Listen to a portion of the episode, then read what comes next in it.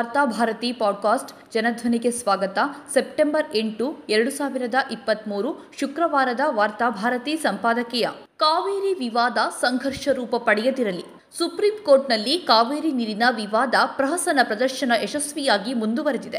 ಕಾವೇರಿ ವಿವಾದ ಪ್ರಹಸನ ಪ್ರದರ್ಶನ ಸ್ವರೂಪ ಸರ್ಕಾರದಿಂದ ಸರ್ಕಾರಕ್ಕೆ ಬದಲಾಗ್ತಿರುತ್ತದೆ ಕಾವೇರಿ ವಿವಾದದ ಕುರಿತಂತೆ ರಾಜಕೀಯ ಪಕ್ಷಗಳು ಆಡಳಿತ ನಡೆಸುತ್ತಿರುವಾಗ ಸ್ವೀಕರಿಸುವ ರೀತಿಯೇ ಬೇರೆ. ಇದೇ ಸಂದರ್ಭದಲ್ಲಿ ವಿರೋಧ ಪಕ್ಷದಲ್ಲಿ ನಿಂತು ನೋಡುವ ಬಗೆಯೇ ಬೇರೆ. ಅದೇ ಕಾವೇರಿ, ಅದೇ ವಿವಾದ, ಅದೇ ನೀರು, ಅದೇ ಬರಗಾಲ. ಆದರೆ ರಾಜಕೀಯ ಪಕ್ಷಗಳ ಪ್ರತಿಕ್ರಿಯೆ ತಾವು ಅಧಿಕಾರದಲ್ಲಿದ್ದೇವೆಯೋ ಇಲ್ಲವೋ ಎನ್ನುವುದರ ಆಧಾರದ ಮೇಲೆ ಹೊರಬೀಳುತ್ತದೆ. ಅಧಿಕಾರದಲ್ಲಿದ್ದಾಗ ಎಲ್ಲವನ್ನೂ ಸುಪ್ರೀಂ ಕೋರ್ಟ್ನ ಅಥವಾ ಜಲ ನಿರ್ವಹಣಾ ಪ್ರಾಧಿಕಾರದ ತಲೆಗೆ ಕಟ್ಟಿದರೆ ವಿರೋಧ ಪಕ್ಷದಲ್ಲಿದ್ದಾಗ ಸರ್ಕಾರದ ತಲೆಗೆ ಕಟ್ಟುತ್ತವೆ. ಆದರೆ ಎಲ್ಲ ರಾಜಕೀಯ ಪಕ್ಷಗಳಿಗೂ ಸ್ಪಷ್ಟವಾಗಿ ಗೊತ್ತಿದೆ. ಕಾವೇರಿ ನೀರಿನ ಕುರಿತಂತೆ ಸರ್ವಾಧಿಕಾರಿ ನಿರ್ಣಯವನ್ನು ತೆಗೆದುಕೊಳ್ಳುವ ಸ್ಥಿತಿಯಲ್ಲಿ ರಾಜ್ಯ ಇಲ್ಲ. ಇಷ್ಟಕ್ಕೂ ತಮಿಳುನಾಡಿಗೆ ನೀರು ಕೊಟ್ಟಾಕ್ಷಣ ಅದನ್ನು ಅಪರಾಧವೆಂಬಂತೆ ಬೊಬ್ಬಿಟ್ಟು ಗದ್ದಲ ಎಬ್ಬಿಸುವ ವಿರೋಧ ಪಕ್ಷಗಳು ಕೂಡ ಹಿಂದೆ ಅಧಿಕಾರದಲ್ಲಿದ್ದಾಗ ಅದನ್ನೇ ಮಾಡಿದ್ದವು. ಕಾವೇರಿ ನದಿ ಚಲನಶೀಲವಾದುದು. ಕೊಡಗಿನಲ್ಲಿ ಹುಟ್ಟಿ ಮಂಡ್ಯವನ್ನ ಹಸಿರಾಗಿಸಿ ಬೆಂಗಳೂರಿಗೆ ನೀರುಣಿಸಿ ತಮಿಳುನಾಡಿಗೆ ಸಾಗುವ ಕಾವೇರಿಯನ್ನ ಅಲ್ಲಿನ ಜನರು ತಾಯಿಯೆಂದೇ ಬಗೆಯುತ್ತಾರೆ. ಕಾವೇರಿ ಕರ್ನಾಟಕದಲ್ಲಿ ಹುಟ್ಟಿದೆ ಎನ್ನುವ ಒಂದೇ ಕಾರಣಕ್ಕಾಗಿ ನಾವು ಅದರ ಮೇಲೆ ಹಕ್ಕು ಸಾಧಿಸಲು ಸಾಧ್ಯವಿಲ್ಲ. ಕಾವೇರಿ ಹುಟ್ಟಿರುವುದು ಕೊಡಗಿನಲ್ಲಿ.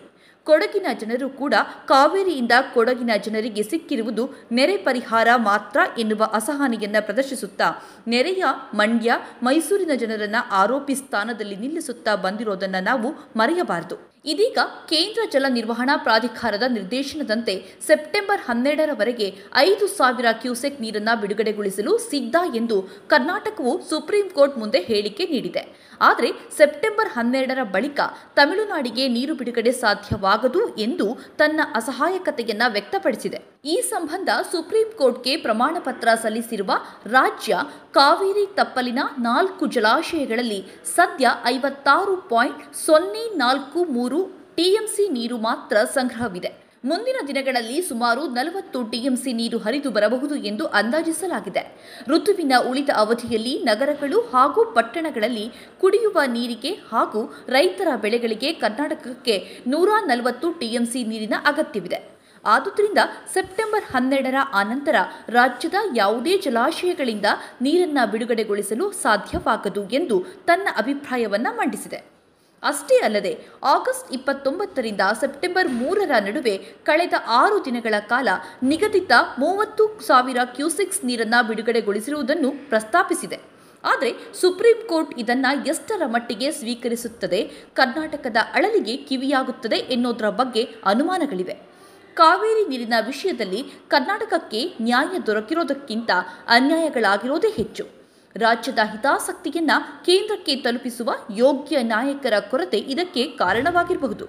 ಡಬಲ್ ಇಂಜಿನ್ ಸರ್ಕಾರವಿರುವಾಗಲೂ ಇದರಲ್ಲಿ ವ್ಯತ್ಯಾಸವಿರಲಿಲ್ಲ. ಡಬಲ್ ಇಂಜಿನ್ ಸರ್ಕಾರ ಅಸ್ತಿತ್ವದಲ್ಲಿದ್ದಾಗ ರಾಜ್ಯದ ಸಂಸದರು ಕೇಂದ್ರದ ಮೇಲೆ ಒತ್ತಡ ಹೇರಲು ಹಿಂಜರಿತಾ ಇದ್ರು. ಮೋದಿ, ಅಮಿತ್ ಶಾ ಮುಂದೆ ರಾಜ್ಯದ ಹಿತಾಸಕ್ತಿಯನ್ನ ಮಂಡಿಸುವ ಎದೆಗಾರಿಕೆಯುಳ್ಳ ದಿಟ್ಟ ನಾಯಕರೇ ಬಿಜೆಪಿಯೊಳಗಿರಲಿಲ್ಲ. ಆದುದರಿಂದಲೇ ಡಬಲ್ ಇಂಜಿನ್ ಸರ್ಕಾರವನ್ನ ಜನರು ತಿರಸ್ಕರಿಸಿದ್ರು. ಇದೀಗ ರಾಜ್ಯದಲ್ಲಿ ಕಾಂಗ್ರೆಸ್ ಸರ್ಕಾರವಿರೋದ್ರಿಂದ ಕಾವೇರಿ ನೀರು ಹಂಚಿಕೆಯ ಮೂಲಕ ರಾಜ್ಯ ಸರ್ಕಾರವನ್ನ ಇಕ್ಕಟ್ಟಿಗೆ ಸಿಲುಕಿಸುವ ಪ್ರಯತ್ನ ನಡೆದರೆ ಅದರಲ್ಲಿ ಅಚ್ಚರಿಯೇನೂ ಇಲ್ಲ. ಸಾಧಾರಣವಾಗಿ ಕಾವೇರಿ ಕಾವು ಏರಿ ಎರಡು ರಾಜ್ಯಗಳ ಜನರ ನಡುವೆ ಉದ್ವಿಗ್ನ ವಾತಾವರಣ ನಿರ್ಮಾಣವಾದ ಸಂದರ್ಭದಲ್ಲೆಲ್ಲ ಈ ಹಿಂದೆ ಪ್ರಕೃತಿ ನೆರವಿಗೆ ಬರ್ತಿತ್ತು. ಏಕಾಏಕಿ ಭರ್ಜರಿ ಮಳೆಯಾಗಿ ಕಾವೇರಿ ತುಂಬಿ ಹರಿದು ಎರಡು ರಾಜ್ಯಗಳು ವಿವಾದವನ್ನ ಮರೆತು ಬಿಡ್ತಿದ್ವು ಆದರೆ ಈ ಬಾರಿಯ ಮಳೆಯ ನಿಧಾನಗತಿ ನೋಡಿದರೆ ಕಾವೇರಿ ವಿವಾದ ಬಿಗಡಾಯಿಸುವ ಎಲ್ಲ ಸಾಧ್ಯತೆಗಳು ಕಾಣ್ತಿವೆ. ಈಗಾಗಲೇ ಜಲಾಶಯಗಳ ನೀರು ತೀವ್ರ ಇಳಿಕೆ ಕಂಡಿದ್ದು ಮುಂದಿನ ದಿನಗಳಲ್ಲಿ ಈ ಇಳಿಕೆ ವಿಪರೀತಕ್ಕೆ ತಲುಪಬಹುದು. ಹಾಗಾದಲ್ಲಿ ಕರ್ನಾಟಕದ ಜನರ ಕೃಷಿಗೆ ನೀರು ಹರಿಸೋದಿರಲಿ, ಕುಡಿಯುವ ನೀರಿಗೆ ತತ್ವಾರ ಉಂಟಾಗಲಿದೆ. ಇಂತಹ ಸಂದರ್ಭದಲ್ಲಿ ತಮಿಳುನಾಡಿಗೆ ನೀರನ್ನು ಬಿಡುವುದು ದೂರದ ಮಾತು. ಈ ಸಂದರ್ಭದಲ್ಲಿ ತಮಿಳುನಾಡಿಗೆ ನೀರು ಬಿಡುವಂತೆ ಸುಪ್ರೀಂ ಕೋರ್ಟ್ ಒತ್ತಡ ಹೇರಿದ್ದೇ ಆದರೆ ಅದು ಹಲವು ಬಿಕ್ಕಟ್ಟುಗಳಿಗೆ ಕಾರಣವಾಗಬಹುದು. ಯಾಕೆಂದರೆ ಕಾವೇರಿ ವಿವಾದ ಬರೇ ನೀರಿಗಷ್ಟೇ ಸೀಮಿತವಾಗಿಲ್ಲ. ನೀರಿನ ಹೆಸರಿನಲ್ಲಿ ರಕ್ತ ಹರಿಸೋದಕ್ಕೂ ಕಾಯುತ್ತಾ ಕೂತಿರುವ ರಾಜಕೀಯ ಗುಂಪುಗಳು ನಮ್ಮ ನಡುವೆ ಇವೆ. ಆದುದರಿಂದ ಸುಪ್ರೀಂ ಕೋರ್ಟ್ ಈ ವಿವಾದವನ್ನು ಅತ್ಯಂತ ಜಾಗರೂಕವಾಗಿ ನಿಭಾಯಿಸಬೇಕಾಗಿದೆ. ಸರ್ಕಾರವು ಕಾವೇರಿ ವಿವಾದದ ಸತ್ಯದ ಬೆಳವಣಿಗೆಗಳನ್ನು ಹದ್ದಿನ ಕಣ್ಣಿನಿಂದ ಗಮನಿಸಬೇಕಾಗಿದೆ. ದಕ್ಷಿಣ ಭಾರತದಲ್ಲಿ ತನ್ನ ನಿಯಂತ್ರಣವನ್ನು ಸಾಧಿಸಲು ಸಂಘ ಪರಿವಾರ ಮತ್ತು ಬಿಜೆಪಿ ತಮಿಳುನಾಡು ಮತ್ತು ಕರ್ನಾಟಕ ರಾಜ್ಯಗಳ ನೆಲವನ್ನು ಬಳಸುವುದಕ್ಕೆ ಗರಿಷ್ಠ ಮಟ್ಟದಲ್ಲಿ ಪ್ರಯತ್ನಿಸುತ್ತಿದೆ ತಮಿಳುನಾಡಿನ ಜನರ ವಿರುದ್ಧ ಕನ್ನಡಿಗರನ್ನ ಎತ್ತಿಕಟ್ಟುವ ಪ್ರಯತ್ನ ಕಳೆದ ವಿಧಾನಸಭಾ ಚುನಾವಣೆಯ ಸಂದರ್ಭದಲ್ಲೇ ನಡೆದಿತ್ತು. ಕಾವೇರಿ ಹೆಸರಿನಲ್ಲಿ ಈ ಪ್ರಯತ್ನ ಮುಂದುವರಿಸುವ ಸಾಧ್ಯತೆಗಳಿವೆ. ತಮಿಳುನಾಡಿನ ರಾಜಕೀಯ ನಾಯಕರೊಬ್ಬರು ಸನಾತನ ಧರ್ಮದ ಕುರಿತಂತೆ ನೀಡಿರುವ ಪ್ರತಿಕ್ರಿಯೆ ರಾಷ್ಟ್ರ ಮಟ್ಟದಲ್ಲಿ ಚರ್ಚೆಯಲ್ಲಿದೆ. ಈ ಹೇಳಿಕೆ ನೀಡಿದ ನಾಯಕನ ತಲೆ ಕಡಿಯಬೇಕು ಎಂದು ಸ್ವಯಂ ಘೋಷಿತ ಸ್ವಾಮೀಜಿಯೊಬ್ಬ ಕರೆ ನೀಡಿದ್ದಾನೆ.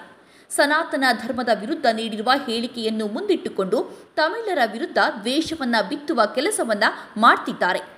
ವಿಪರ್ಯಾಸವೆಂದರೆ ಸ್ವತಃ ಪ್ರಧಾನಮಂತ್ರಿ ನರೇಂದ್ರ ಮೋದಿಯವರೇ ಹೇಳಿಕೆಯೊಂದನ್ನು ನೀಡಿ ಸನಾತನ ಧರ್ಮ ಹೇಳಿಕೆಗೆ ಪ್ರತಿ ಉತ್ತರಿಸಿ ಎಂದು ಕರೆ ನೀಡಿದ್ದಾರೆ. ಈ ಕರೆ ಪರೋಕ್ಷವಾಗಿ ಪ್ರಚೋದನಕಾರಿಯಾಗಿದೆ. ಸನಾತನ ಧರ್ಮದ ಕುರಿತ ಹೇಳಿಕೆಗೆ ಸೂಕ್ತ ಉತ್ತರ ಅಗತ್ಯವಿದೆ. ಎನ್ನುವ ಪ್ರಧಾನಿಯ ಹೇಳಿಕೆಗೆ ಅರ್ಥವೇನು? ಸನಾತನ ಧರ್ಮ ಎಂದರೇನು ಎನ್ನುವುದರ ಸೂಕ್ತ ವ್ಯಾಖ್ಯಾನವನ್ನು ನೀಡಲು ಅವರು ಕರೆ ನೀಡುತ್ತಿದ್ದಾರೆಯೇ?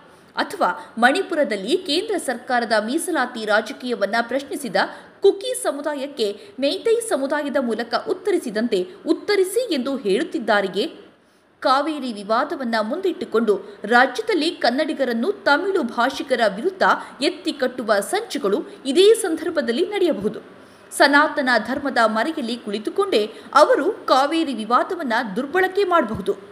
ಆದುದರಿಂದ ಕಾವೇರಿ ನೀರು ಹಂಚಿಕೆಯಲ್ಲಿ ಕರ್ನಾಟಕದ ಹಿತಾಸಕ್ತಿಯನ್ನು ರಕ್ಷಿಸುವ ಜೊತೆ ಜೊತೆಗೆ ಕರ್ನಾಟಕದಲ್ಲಿರುವ ತಮಿಳು ಭಾಷಿಗರಿಗೆ ಯಾವುದೇ ರೀತಿಯಲ್ಲಿ ಅನ್ಯಾಯವಾಗದಂತೆ ಅವರನ್ನು ರಕ್ಷಿಸುವ ಹೊಣೆಗಾರಿಕೆ ಕೂಡ ಸರ್ಕಾರದ ಮುಂದಿದೆ. ಕಾವೇರಿ ವಿವಾದ ಯಾವ ರೀತಿಯಲ್ಲೂ ಸಂಘರ್ಷ ರೂಪವನ್ನು ಪಡೆಯಬಾರದಂತೆ ಕಾನೂನು ಸುವ್ಯವಸ್ಥೆಯನ್ನು ಬಿಗಿಗೊಳಿಸುವುದು ಸರ್ಕಾರದ ಕರ್ತವ್ಯವಾಗಿದೆ.